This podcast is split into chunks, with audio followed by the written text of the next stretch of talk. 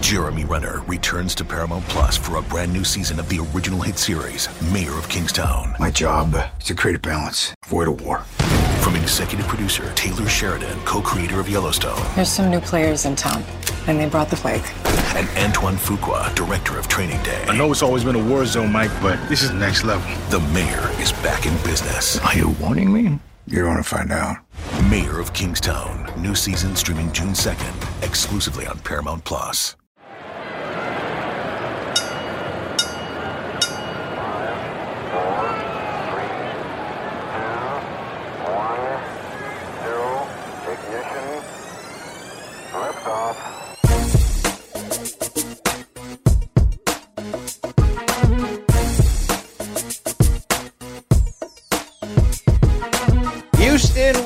A fight card this Saturday, and it's headlined by a pair of title bouts when UFC 247 invades the Toyota Center on pay per view. Headline, of course, by light heavyweight champion Jon Jones. Welcome in to the State of Combat podcast on CBS Sports. My name is Brian Campbell, and with me to break down this card at length is my co host. You know him as a UFC Hall of Famer, always sweet, never sour, I like to say. It's Sugar Rashad Evans. What's going on, BC? Good to be here. Good to be with you. I, I forgot that you didn't say the uh, the hurricane survivor part. yeah, he is an earthquake survivor Earthquake, during his earthquake. Hall of Fame speech last July. Former UFC light heavyweight champion. You might be the most fittest man in South Florida at the moment, but that's another topic for another day, Rashad. We've got an interesting card to break down for this Saturday. Of course, Jon Jones in the marquee against unbeaten challenger Dominic Reyes. We're also going to see the return of women's flyweight champion Valentina Shevchenko in her third title defense against Katlyn Chookagian. Wanted though to pick your brain a little bit about the biggest headlines in the sport of MMA before that. You ready for this? You want to go three rounds with BC? I'm ready to go three rounds with Rashad. I'm ready. I'm ready. I'm ready. Let's do it right here. Round one, we start off with this.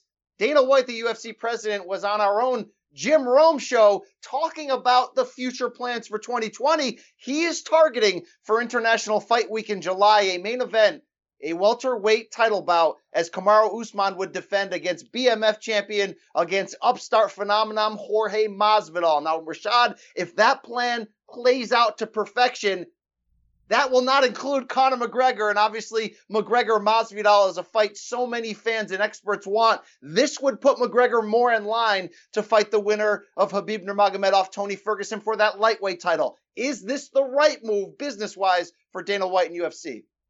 Yeah, I think it is. I think it is mainly just for the fact that you know this fight has legs of its own to stand on. You know, with that whole Super Bowl confrontation between uh, Usman and, and, and Masvidal, you know that kind of sparked some interest in it, and it made people want to see that fight. But even before that, I felt as if like this was the next fight to make. I mean, you can put Conor into the mix, but at the end of the day, you know, you want to see guys who are legit 170 pounders who's been putting in the work get that shot, and Masvidal is that guy.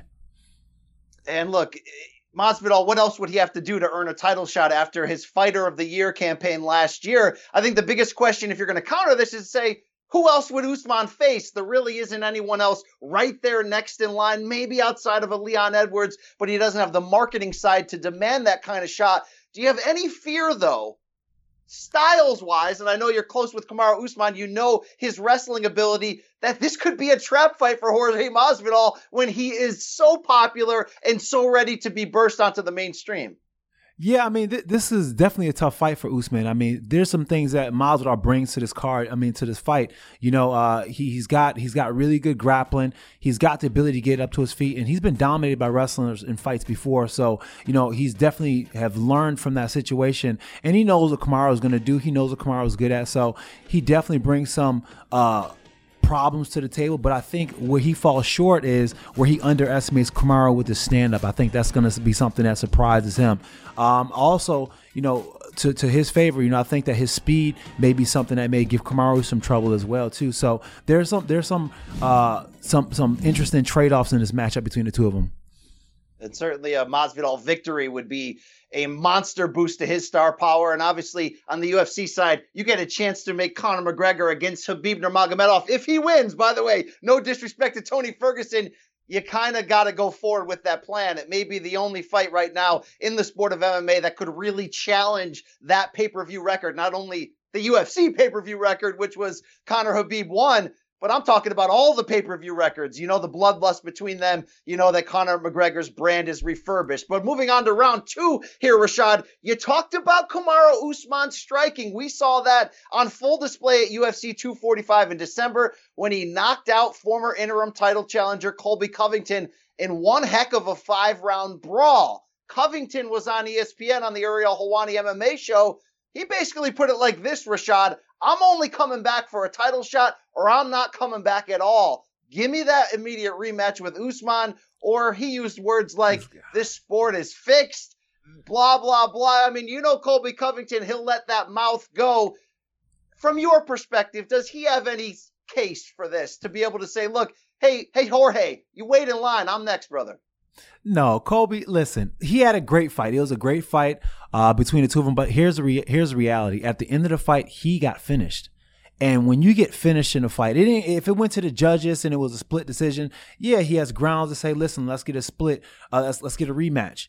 But he got finished when you get finished, you have to at least get one fight back in there to say, you know what, I worked on my things and now I'm ready to challenge once more the new and improved Colby Covington. But you just don't come after being finished and say, I'm new and improved and I'm ready to fight the champ again. He's got to face the facts. He got finished in that fight. Yeah, I mean, this is Colby certainly exercising the power of his own brand marketing wise, but I think it leaves you going, hey, Colby, You've done great building yourself into the most hated man in UFC, but you're not Conor McGregor at the end of the day. There's only so far you can call your own shots. Interesting, though, Colby told uh, ESPN, look, I want that rematch with Usman, or I want a celebrity boxing match with 50 Cent. He's a little upset at some of the tweets that good old Fitty put out there. I know Fitty survived a few gunshots. I don't know if he wants this kind of smoke. Nah, you know, 50 definitely the one who's got to smoke, especially against Kobe Covington. Listen, Kobe, Colby should just take the fact that you know he's been he's been getting you know he, he's he's he's got what he wanted. You know, people respect him now. Um, his, his, name is hot right now, even though he did lose that fight. You know, he he has he has a bit of credibility. The only thing that can ruin it is just running his mouth. and, you have and, to believe if Colby can stay busy, he would probably would be one win away from getting right back into that title picture after he recovers from the broken jaw, of course. But round three, I know I'm going to preview with you Jones Reyes this weekend at UFC 247, but Jon Jones himself, maybe the greatest of all time, did have a chat with Ariel Helwani this week and said, Look, if I get by Dom Reyes, it may be time to go to heavyweight. I want the Stipe Miocic rematch. I think it's a matchup that fits me perfectly in every category. Rashad, he said he would not even need a tune up fight. All right, I want to ask you this. I'm not here to say anything bad about the idea of Jones Miocic. Would be big business, would be everything I want for Jon Jones's legacy to have a chance to be what it could be. But how much do you think him saying this is another jab at his great rival Daniel Cormier, who basically echoed Colby and said, "You either give me Stipe for a third time, or I'm retiring." Yeah, listen, I, I, agree with that matchup. I agree with that call out too, because honestly speaking, if Jon Jones bumped up, he is the most successful fighter in the light heavyweight class and, you know, a legend in the sport. And you're probably one of the best athletes to ever strap on the four ounce glove. So you got to put him in there right away with the title shot. Um, it'll be an interesting fight because here's the thing about it Stipe does not get enough respect, and I can't say that enough. You know, I don't know what it is, but people think that Stipe is that guy, but he constantly, constantly proves that he is not the one to pick. So it'd be a good fight, but uh, it, it's it's um it'd be something interesting to see, I'd say the least. Yeah, I've been on record so many times saying Jon Jones versus any elite top five heavyweight. Heck, Jon Jones against Brock Lesnar. Anything you do with Jon Jones at heavyweight, it would be the biggest business he could make, maybe outside of a Cormier trilogy fight, just because of that intrigue to see what would happen if he matched his skills against more dangerous punchers. And obviously, that would be a great way for Jon Jones, who's 32 and already the GOAT, to kind of add to his legacy in a way that maybe nobody could eventually touch him. Obviously, he's got to get through Dom Reyes this weekend at UFC 247. We're going to get into that Hey, it's Kaley Cuoco for Priceline. Ready to go to your happy place for a happy price? Well, why didn't you say so? Just download the Priceline app right now and save up to 60% on hotels. So, whether it's Cousin Kevin's Kazoo concert in Kansas City, go Kevin, or Becky's Bachelorette Bash in Bermuda, you never have to miss a trip ever again. So, download the Priceline app today. Your savings are waiting. Go to your happy place for a happy price. Go to your happy price, Priceline. This episode is brought to you by Shopify. Whether you're selling a little or a lot, Shopify helps you do your thing, however you cha-ching. From the launch your online shop stage, all the way to the we just hit a million orders stage. No matter what stage you're in, Shopify's there to help you grow. Sign up for a $1 per month trial period at shopify.com slash special offer, all lowercase. That's shopify.com slash special offer. Uh, let's be honest here, Rashad, all right? These views that are expressed coming out of my mouth are the express written consent of Brian Campbell. Maybe not Rashad Evans, but this UFC 247 card is about as top heavy as it gets. I love me this Jones Reyes fight. I'm always going to be excited when Valentina Shevchenko gets on board, but it's slim pickings after that to find a fight you care about, a storyline, something you need to see. When you, Rashad Evans, look at this undercard for Saturday night in Houston, any matchup jumping out to you that we should take a closer look at? I like the Miles Johns and the uh, Mario Bautista fight. You know, Miles Johns coming from the contender series. Uh, big guy from the bantamweight weight class, got a lot of power, can wrestle real good, can go for submission, opportunistic in a submission position. Uh, he got some real power in his feet, and he, he's going against a guy in Bautista, and this guy's full throttle. You know, he's got a lot of volume in his striking. He's a wrestling base fighter and he just goes at it full pace, in your face kind of fight. So this is going to be an in your face kind of fight. And uh, you, uh, the contender series guys have impressed me so much because they get on the stage and they're not, you know, they're, they're not shy about it. They have so much confidence as, as if they've been fighting the UFC for years. So I'm looking forward to see what this guy has, John Miles. Yeah, it's getting to the words Dana White contender series you're you're thinking about an aggressive, hungry fighter, the Maycee Barbers, the Edmen Shahbazyans, on and on. Johnny Walker's had great success coming out of that show.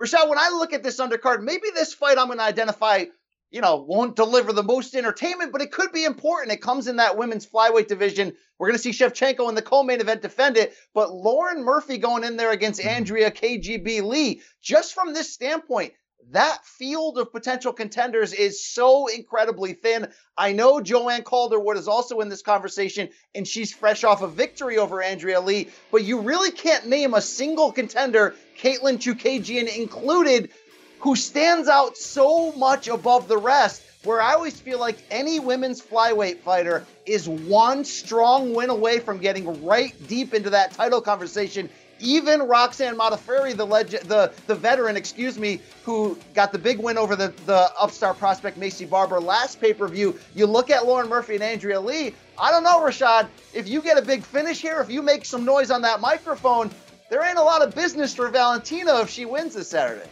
Yeah, I know. And uh, Lauren Murphy's been impressing me. She's been looking so good lately.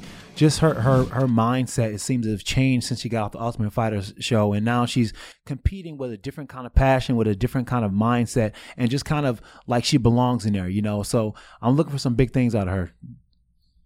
All right, let's go through this main card that goes down on pay per view on Saturday, UFC 247 in Houston. I'll echo it again. Not the deepest. We do have potential for some bangers. And when you start out there in that opener in the heavyweight division, Derrick Lewis always, always brings entertainment with his all or nothing style and his even more bombastic ability on the microphone. He's going in there against a tough out in Ilir Latifi. My boy Brandon Wise of CBS Sports has dubbed him Beefy Latifi. But Latifi making that debut this time around at heavyweight, he's fought just about everyone at light heavyweight. If he doesn't win, he typically gets knocked out. How do you like his chances in the higher division, considering he's already one of the shortest light heavyweights among the top contenders? Well, I like you said the fact that he's a shorter guy and he's been used to being the shorter guy for a longer time, but now I feel he's in a weight class that fits him more and, uh, and in his attributes that he didn't have at light heavyweight being the the faster guy he gains as a heavyweight so i kind of like him better as a heavyweight, the things that he needs to work on as a heavyweight is just kind of working more of his wrestling game. Latifi's a great wrestler, but kind of got out of it because he was into the striking with the light heavyweights. But now I think he's at the heavyweights. He can go back to his wrestling base and start to tire some of these guys out. Once he tires these guys out and put the pace on them that I would believe he should be able to put on them, being a lighter guy, going up to heavyweight, I think he should be able to let his hands go at that point. This is a tough fight, a bigger, tougher fight for Derrick Lewis, who showed in the past that he fades when a guy has a lot of energy, a guy who can put a lot of pressure on him. He does have the power, Derrick Lewis does, and and that's going to be the, I guess the the the, the defining moment in the fight if uh, Ilir Latifi can take those shots. But for the most part, I got beef with Latifi. Yeah, that's an interesting angle, and I like you taking that upset pick there because I'm not here to necessarily compare Latifi to great heavyweight champions of old. We don't know yet how he's going to look on Saturday and from then on, but that whole concept of being smaller, quicker, with a better gas tank, and using wrestling, which we don't historically always see across the board as a strength for heavyweights. You look back, Randy Couture, undersized heavyweight who was a wrestler. Cain Velasquez, somewhat undersized wrestler. Daniel Cormier, somewhat. I mean, you get the, the drift of what I'm going and here. you can't Derrick you can't Lewis- forget about the uh, the Denver the Denver uh, you know the um, what's his name uh, God, I'm drawing a blank I'm drawing a blank. You ain't talking about Sean, Shane Carwin, are you? No no no the Denver the, he just he just won um he beat uh oh my gosh my mind's drawing a blank. The heavyweight that just won. Oh I'm drawing a blank too. Uh, we, we failed the audience here, Rashad. No, no worries in the end. But you know, Derrick Lewis can be vulnerable at times. Here's one thing I always worry about Derrick. And he climbed that mountain in such an unexpected way to get that title shot against Daniel Cormier. He's 34 years old. Yeah, he ended a two fight losing streak when he beat Blago Ivanov last November. But I almost felt like him losing in such a one sided fashion to DC may have taken the, ear out, the air out of his motivation. This is a guy who openly admits you know, I don't always train the hardest. And that was a fight in which he went all in on. He came up widely empty. I fear for him that he's just going to become an exciting paycheck guy. And I think when you develop that mindset, you can take some L's along the way, Rashad. Absolutely, and that, and that's a tough position to fight from. I mean, he enjoys to compete, but at the end of the day, you see when it's a dog fight out there, you know, Derrick Lewis. Sometimes he's game and sometimes he's not, but it all depends on if the guy did something in the fight to upset him. You can tell when Derrick takes a, takes it personal because then you know he fights a little bit harder, fights a little bit differently. But if that chord is not struck in the fight, then sometimes you can see Derrick is like, "All right, you got it. I'm done. I got paid." We move on to the featherweight division. Uh, the always exciting Mirsad Bektic will be in there against upstart Dan Ige. Now Ige's from Hawaii. He's four and one since making his UFC debut and has looked, you know, spectacular at times. Rashad, there were some people at certain points thinking Bektic was a title contender. We've seen some up and downs from him. Where do you think he is at right now in his arc? I think he's figuring it out. You know, but Bektic is figuring it out, and he's been, uh, you know, taking the, the long road to figuring out. But he's get, he's getting everything. He's getting his his rhythm and everything down. I still believe in Bektic. I think he's a tremendous talent. But like I said, you know, he still needs to figure out. But Danny Ige is a guy that that I'm looking for to just kind of. Uh, go in there and do what I've seen him do. I've trained with Ige many, many times and uh, in uh, Las Vegas, and this guy has gotten so much better from the stand up point of view. But I think the ground is where he's been growing the most. He did a camp with Habib, and that camp has taught him so much about his style, and he kind of formulated his style after you know being in that camp and after grinding with those guys. So this is a different Dan Ige than we got here. I'm interested to see if he can really make that leap. You hear a lot of underground rumblings for a couple years about Ige that there could be something special there. We move on to the heavyweight division. Now, look, I don't have a background in MMA matchmaking. I'm just one of those critics, right, who sits in his basement where I am right now and criticizes people. But why is this card in the main card in this feature spot? It's Juan Adams at heavyweight against Justin Tafa. You may remember that name, Juan Adams. He's on a two fight losing streak, one of those against Greg Hardy, the embattled former NFL All Pro, who's making his own sort of rise as a heavyweight here. I don't know what to look for in this one, Rashad. What am I missing? I, don't know either, man. I, I really don't know. I know. I don't know either, man. I, am kind of hoping that they bring something. I'm kind of hoping that they make it uh, exciting. You know, I mean, Juan Adams maybe can can can land something. Uh, Taft maybe can land something as well too. This is this is Tafa. This is Tafa's not bad though. Tafa's one of those guys who who who seems like he has some promise. Seems like he has some power in his hands. It seems like he can do something. So hopefully they both seem like they can do something together. I don't know. This is this is this is a sleeper for me. Yeah, I mean Juan Adams has the size and the power. When when he's been victorious, it's been by knockout either in LFA or since he joined the UFC through the Dana White Contender Series. He's a fun guy when it comes to interviews and, and running his mouth, and he's flamboyant in the cage. And look, obviously, you take some losses early on. You learn from those, especially from a heavyweight who has the time to mature. I mean, we see so many heavyweight contenders in their late 30s. Juan Adams, just 27. He's gonna he's gonna have a great showcase opportunity at the very least here on Saturday night in Houston. But we move on to the two fights that matter the most here. Both title opportunities in that co-main event. You have Valentina Shevchenko, the women's flyweight queen, and arguably I mean, how can you call her arguably the best in the world when she's lost twice to Amanda Nunes, the greatest of all time? I'm here to tell you, arguably the best in the world. She got a little bit robbed in that rematch. Maybe we'll see a third one day, but we know Valentina Shevchenko is as good as it gets today. This is her third title defense. She's been absolutely dominant since winning the vacant belt against Joanna Jędrzejczyk. She gets Katlyn Chookagian, and Valentina is a massive favorite in this one, Rashad. What does Chookagian bring to the table? That well, could give her some hope. Chookagian brings in that a pace and she brings that forward pressure that a lot of girls don't have in a weight class and she brings in a lot of punches but she has this ability to wrestle. Her boyfriend or husband i should say is a, it was a great wrestler kyle Cerminara and he's taught her a lot of different techniques and you see her kind of implement it more. And and just the pressure alone you know you bring that wrestling pressure is gonna bring you in a good position. And she also moves her feet really well too. Um, that's going to be harder for uh, Shevchenko to counter because uh, Shevchenko likes to counter, but when somebody's putting that pressure on you, it's hard to get that pause to go to counter when they're just kind of firing the whole time. And I think that's what Chookagian's going to have to do. She's going to have to just uh, fire the whole time, and then through firing the whole time, it'll cause Shevchenko to suppress her shots, her punching shots, and then that would allow Katlyn to implement her game. I think a big part of Katlyn's game is getting Shevchenko to the ground and working on some of that ground that she's been working with uh, her ground coach John Danaher out of Renzo Gracie's uh, jiu-jitsu gym. So I think those are the keys that can help out Chookagian.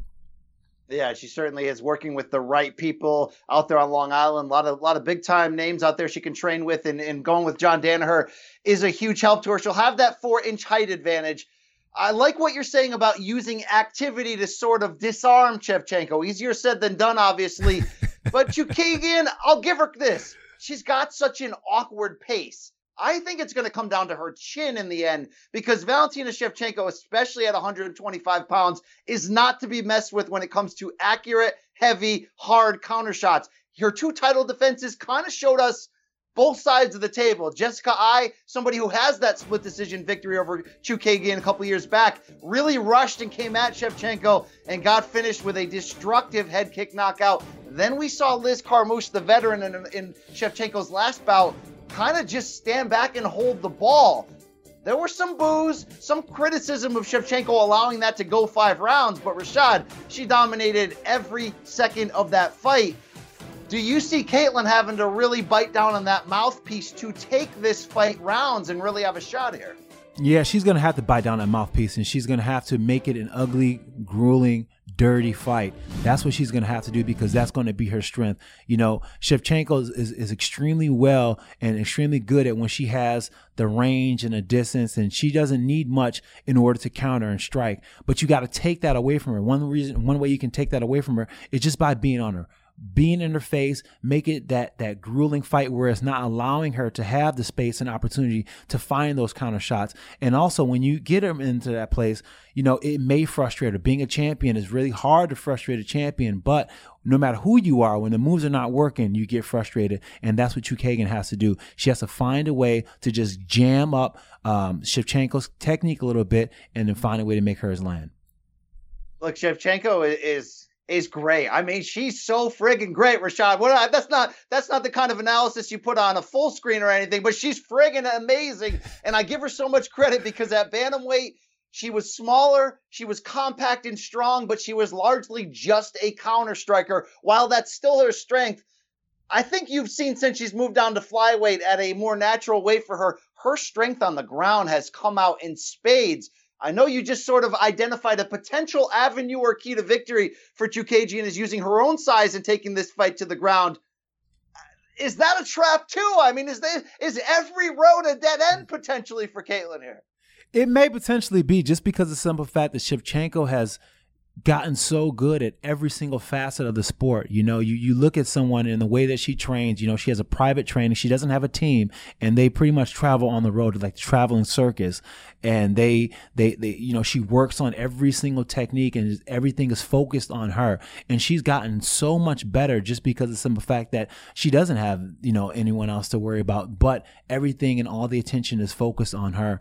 And, you know, her ground is on point. Her, her takedowns are on point. She throws people like crazy, and the power on the feet with the counter striking is, just is just ridiculous. You know, there's so many ways that Shevchenko can win, and you know she's getting better and better every single time she comes out in the octagon. She's bringing out a new wrinkle. Her last fight against Liz Carmouche was not what the fans wanted because they were, you know, expecting a big knockout. But I'm guaranteeing the next time she comes out on Saturday, we're going to see something that she learned from the fight that she's implementing in this one and she is just, you know, you talk mentality. Valentina Shevchenko with the tattoo of a firearm on her hip. She brings it in there. She is mentally, physically tough. A woman of the world, raised in Kyrgyzstan, spent a lot of her life in South America, trains in Thailand constantly. You identified that. She also has her older sister, Antonina, with a strong kickboxing background, currently a UFC flyweight as well. Not a bad training partner from that point of view. Rashad, let's go on the record. The people want to know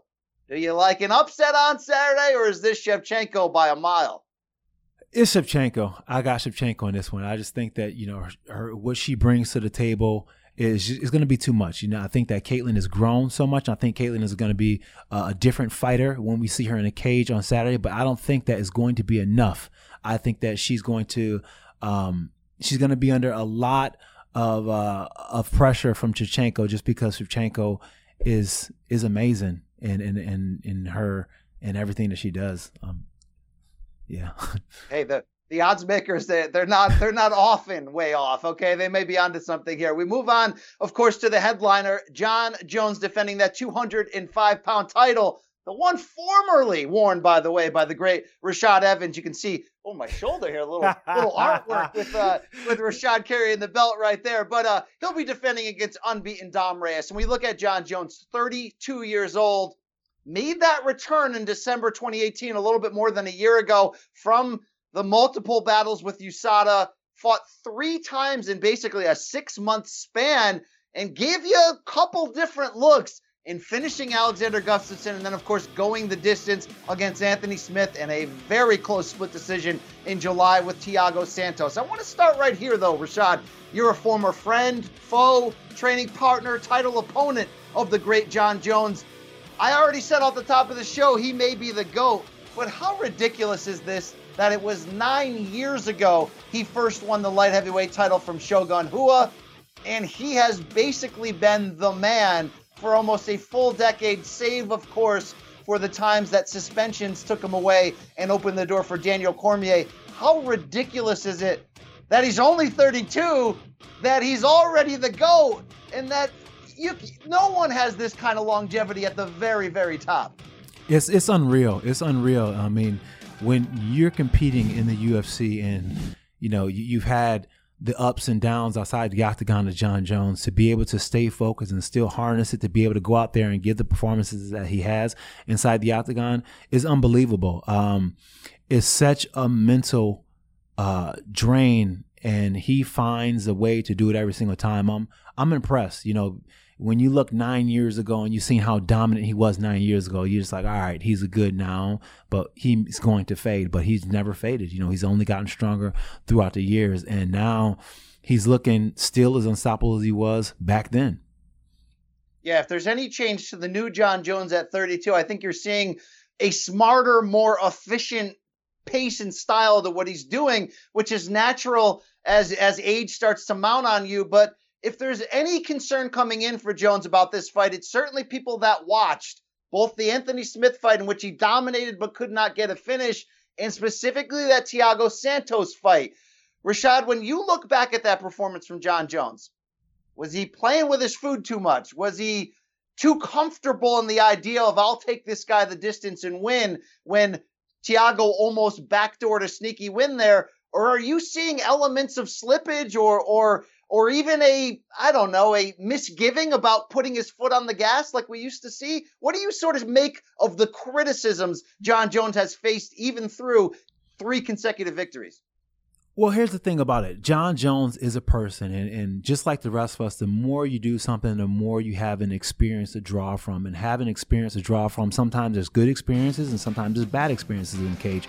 And you can't shake the bad experiences. So he has those. He has the times where he's been rocked or he's had made it through this scary situation in a fight.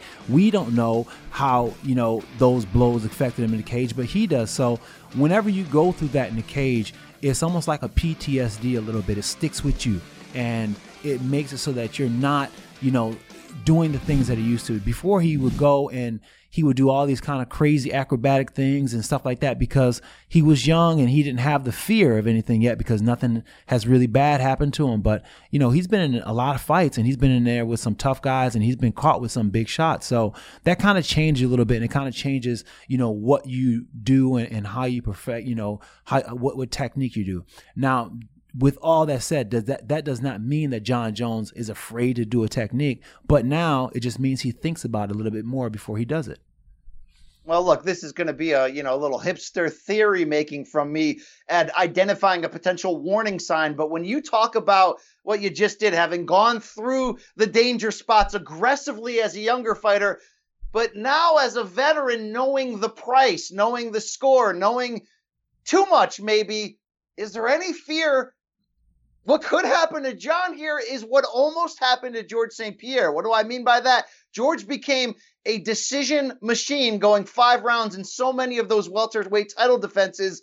And you almost saw a GSP, a guy who used to finish people early, become more of a prevent defense guy, become more of a, I'm going to try to dominate every aspect of this fight, but I'm going to be more than happy and content to just outlast you for 25 minutes and survive in advance. The reason why I bring up this fear is I've never heard Jon Jones so vocal like he is now about his legacy, about the idea of what he can do for the rest of this decade in his 30s, moving up to heavyweight, and sort of to steal his own words, put his goatship, if you will, put the idea of him being not one of the goats, but the GOAT in such a far off distance that no one would be able to touch him.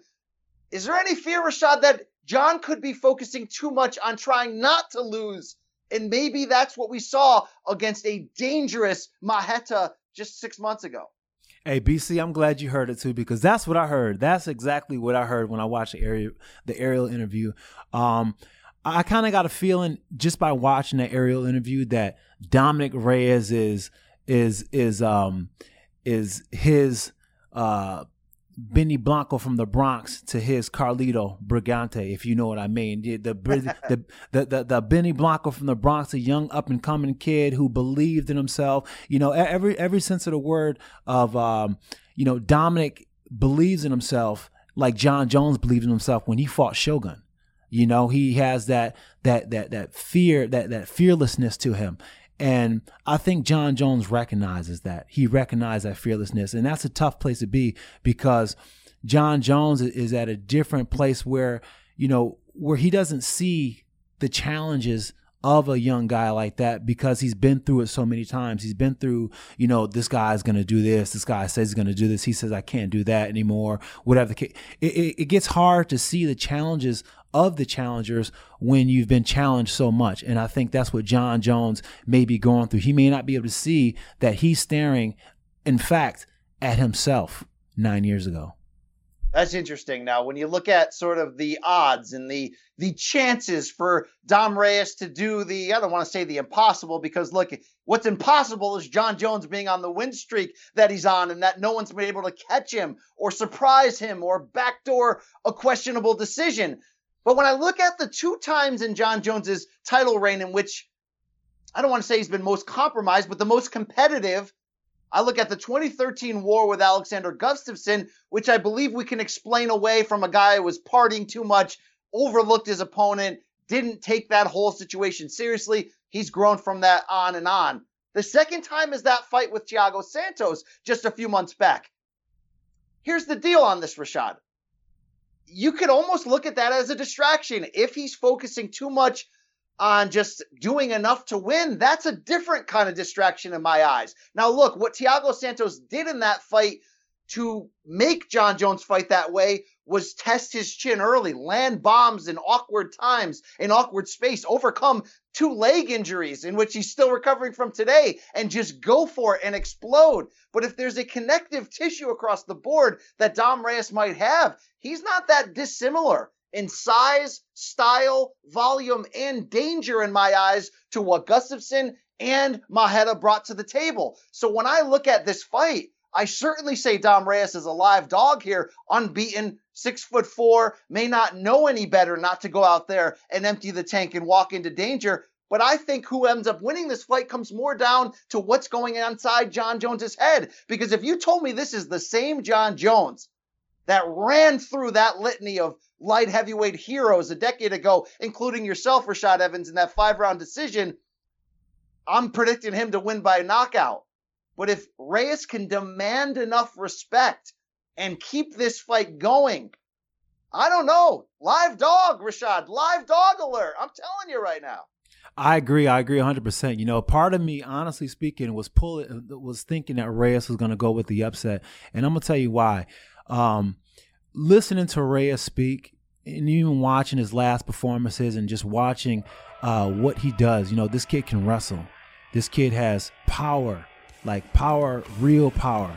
And he's a big, big guy.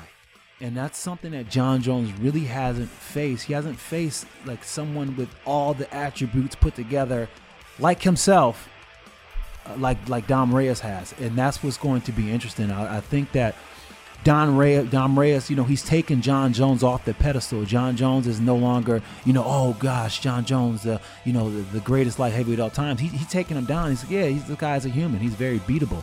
You know, that, that, that means that when he looks across the octagon, he's not going to be like, wow, that's Jon Jones and get all like starry eyed by him. He's going to go in there, he's going to make it ugly.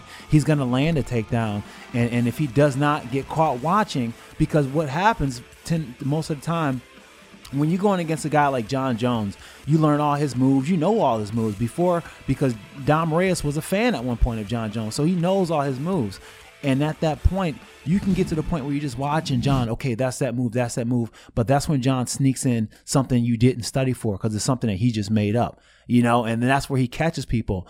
But Dom Reyes if he goes in there and he doesn't get caught watching him, he goes in there, he fights his fight, he makes it ugly, he lands some takedowns, you know, just make it a different kind of pace fight. I think he stands a good chance of walking away as new. Wow. Wow. I mean, I love his mentality. He talked about at the UFC media lunch last week when he went face to face with Jon Jones uh, back in December at the UFC at the press conference in Las Vegas first time he'd ever been in the same building as Jon. and he said, "Look, you know, I, I didn't feel anything. Like you mentioned, I didn't feel starry-eyed. I didn't feel nervous. My heart rate didn't go up. That's certainly the baseline foundation." For someone to attempt to pull this kind of upset. But we you identified your keys to victory there in that full screen for Dom Reyes. One of them making it ugly is certainly key. But you brought up takedowns, and I want to sort of counter you this and say Jon Jones's takedown defensive percentage is through the roof. I believe what one man was it DC the only mayor was it Gustafsson? One of the Gustafsson. two are the only Gustafsson, the only man able to take him down. What have you seen up to this point from Reyes, wrestling wise or athleticism wise, that can give you confidence that he can do that against Jon? Well, I know he has a wrestling background, and I know that wrestling background, Joe Joe Stevenson, he's going to try to bring that into factor. I think that when you go against somebody like Jones, you have to bring out all the tools in the toolbox. You're not going to just sit there and just land that left hand and, and, and, catch. I mean, you may catch him with it, but for the most part, you have to put something around it. And I think um, Jon Jones got taken down by Gustafsson because, for one, he didn't expect it. But it also showed that he can be taken down. and he can be taken down quite simply, but it all has to do with how well you sell everything else. And if Dominick Reyes sells everything else the right way, then he can take him down just as easy as Alexander Gustafsson did. I want to get to Jones's keys in a second, but to close on Reyes, his last couple bouts, he's shown us a little bit of everything. Some good, maybe some questionable. Obviously, his destruction of former middleweight king Chris Weidman was spectacular and showed you at six foot four as a southpaw with the uppercuts, his devastating ability to stop people. But I want to bring up that fight from March 2019 against Volkan Ozdemir. He gets the split decision win, but a lot of people thought he didn't deserve that, and he got taken down almost at will against a guy who's really not considered a wrestler. Is that sort of a aberration, a wake up call? What do you pick out when you look back at the tape of that fight? Yeah, I, I, mean, I think when I look back at that fight, I think it goes back to the same reason why Jones got taken down by Alexander Gustafsson. Sometimes you you have in your mind a way that somebody's going to fight, and then they do something different, and it may take a little bit to get over it. And I think that's what uh, that, that's that's what happened to Dominic Reyes in that fight. You know, Ozdemir just took him down a few times, and he just really wasn't expecting it. Um, do I think that his wrestling is is on the level of Jon Jones? No, but I think that he can wrestle. He was a wrestler in high school, and I think if he if he goes back to that, he's a big guy, he's a talented guy, he's an athletic guy. I think he can land a takedown. Because think about this: if Alexander Gustafsson landed a takedown on Jon Jones, and he has no wrestling background, why can't Dominic Reyes? And he has a wrestling background. You know what I'm saying? Now Reyes will have the same issue that most Jones opponents have. He'll have a seven and a half inch reach disadvantage. Rashad, you went the distance with Jon Jones. You heard him. You had some moments in there. How difficult is it? How much of a built in incredible advantage, along with all the other things that Jon Jones that makes him great, is just that ability to be longer than you? It's an ama- it's an amazing, uh, tremendous advantage for him because what that seven inch reach does is it, it always constantly put him in range to hit you, and you'll be outside of range where you think you're outside of range, and you'll be trying to take a few breaths or just kind of figuring out what you're gonna do next, and you're already in range of strike even before you get there. The the part that got me with this reach was just not realizing how long those elbows were coming behind that reach.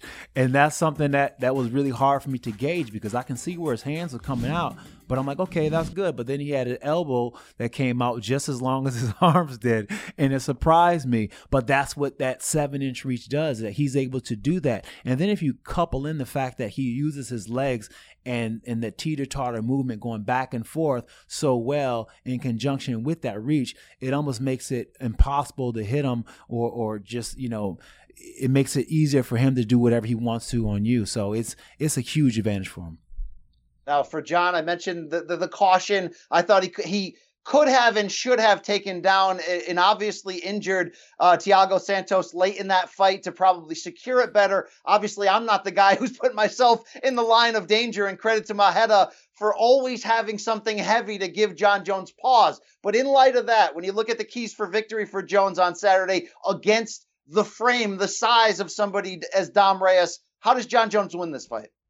Well, what Jon Jones needs to do is what Jon Jones always does. You know, Jon Jones is control the tempo of the fight. Long as Jon Jones is controlling the tempo of the fight, he has the ability to pick his shots. When Jon Jones is picking his shots, he will put you in his trick bag and he'll put you to sleep. Wrestle from the cage. Jon Jones on the cage is absolutely dynamic. I haven't seen too many guys use the cage as well as Jon Jones because, you know, he has so many different options that he does on the cage, and he almost makes it feel like no matter what you do in that position, you're doing something wrong. Um, and also utilizing the lower oblique kick that he does so well. That lower kick is gonna pause the motion of Dominic Reyes coming in because Dominic Reyes is going to come in fast. He's going to come in hard. A few oblique kicks is going to mess up the timing of him coming in, and it may even injure his legs. So he's not going to be able to have a, a lot of power to plant when he wants to land those powerful shots. Shot, it is prediction time. I'm going to jump in and go first. Here's the deal Dom Reyes does have what it takes to pull this upset on Saturday. Will he do it is the key question here. At the end of the day, Jon Jones is still Jon Jones. He's still in the midst of his physical prime. And I think if we're going to look at Dom Reyes maybe learning from that tight fight with Volkan Ozdemir, I think you can say the same about what Jon learned about leaving Thiago Santos out there, leaving him on the hook and not getting rid of him when he had the opportunity. I think Reyes' aggression may end up playing against him, but what I think ultimately will separate these two in the end are intangibles. There's a reason why Jon Jones has been here. There's a reason why on maybe his worst night at the office, he was still able to outlast an elite championship level performance from Alexander Gustafsson in their first fight. He's a champion at the end of the day, a warrior. He has a chin, and you can revisit the Santos fight. You can revisit the Machida fight, the Rashad Evans fight. He has a chin that has never been bested. He finds ways to win I think he does it once again. I think the unbeaten side of Reyes, the upstart side of him, I think Jones is is emboldened by this. He loves the challenge. He could have picked Corey Anderson just the same. He wanted a guy who was unbeaten, a guy who believes in himself. I think ultimately the chutzpah we're talking about here for Dom Reyes may play against him. You identified the leg kicks. That's a great way to weaken a guy, prepare him for a takedown, and get that choke. I think Jon Jones does it in the third round. What is your prediction for Saturday night? I think Jon Jones is going to have his hands full with Dominic Reyes. I think that Dominic Reyes is coming in his fight, and he, and he's you know coming in his fight um, with a different kind of, I guess, feel than than I can say um, Jon Jon's other opponents has. I feel as if like he's taken almost a disrespect, like he's knocked Jon off the pedestal. Like he's like, I'm I'm I'm here. This is this is something that is is meant to be. You know, he feels like it's a higher calling for him to to to get this belt. And when when you feel like that, you fight like that. And I think that is um something that Jon recognizes too. And I kind of notice when they're doing their uh, interviews and when they're speaking about each other, Jon is very perturbed by this guy. He he's just he's more bothered than I than I'm used to seeing him with people, and and it's really weird because I haven't really seen much from Dominic that draws out that that feeling. But Jon kind of said it when he was like, you know, Dom is is he was he was the jock. He was the guy who who had everything I didn't. You know, he kind of tapped tapped into some uh some latent uh, emotional feelings Jon had. So I think that's where Jon is fighting from. But nevertheless, this guy Dominic Reyes is um he, he's a challenger. He has power in his in his in his left hand. He can wrestle. Um, he's strong. But at the same time, he is going against a Jon Jones who is, in my opinion, the best fighter to ever put on the four ounce gloves. You know, he's um, proficient in his striking. His groundwork is amazing. Uh, his his improvisation, his improvisation inside the, the cage is, is amazing. So, um, with all of that said, I think that Jon is going to struggle for a little bit until he finds that thing is that's going to separate him, and then he's going to be able to take over the fight. But I think for the first few rounds, it's going to be a closer fight than most people expect. But I think that Jon Jones is going to get a decision in the end. There it is. Dom Reyes did say Jones has fought strikers, he's fought wrestlers. He's never fought an athlete like me. We'll see if the former college football player can do and can, can do the impossible, right? Become the first man to legitimately defeat Jon Jones on Saturday at UFC 247. Let's take a recap at our picks for this card, Rashad. I don't know if people should bet the house on what I'm saying here, but you seem to know what you're doing. Jones Reyes at the top. All Shevchenko. We'll see what plays out on the rest of that card. I don't know, Rashad. Anytime Jon Jones is there, I'm ready. I'm front row. I'm eating the popcorn. I'm ready to go. He is a special individual all time as well. And that will do it for your state of combat preview for UFC 247 for the Hall of Famer Rashad Evans. This is Brian Campbell. If you're just watching us for the first time, be sure to subscribe to our weekly podcast giving you the best in boxing and MMA every week, wherever podcasts can be found. The State of Combat is out. Enjoy the fights this weekend. Jones Reyes, we out.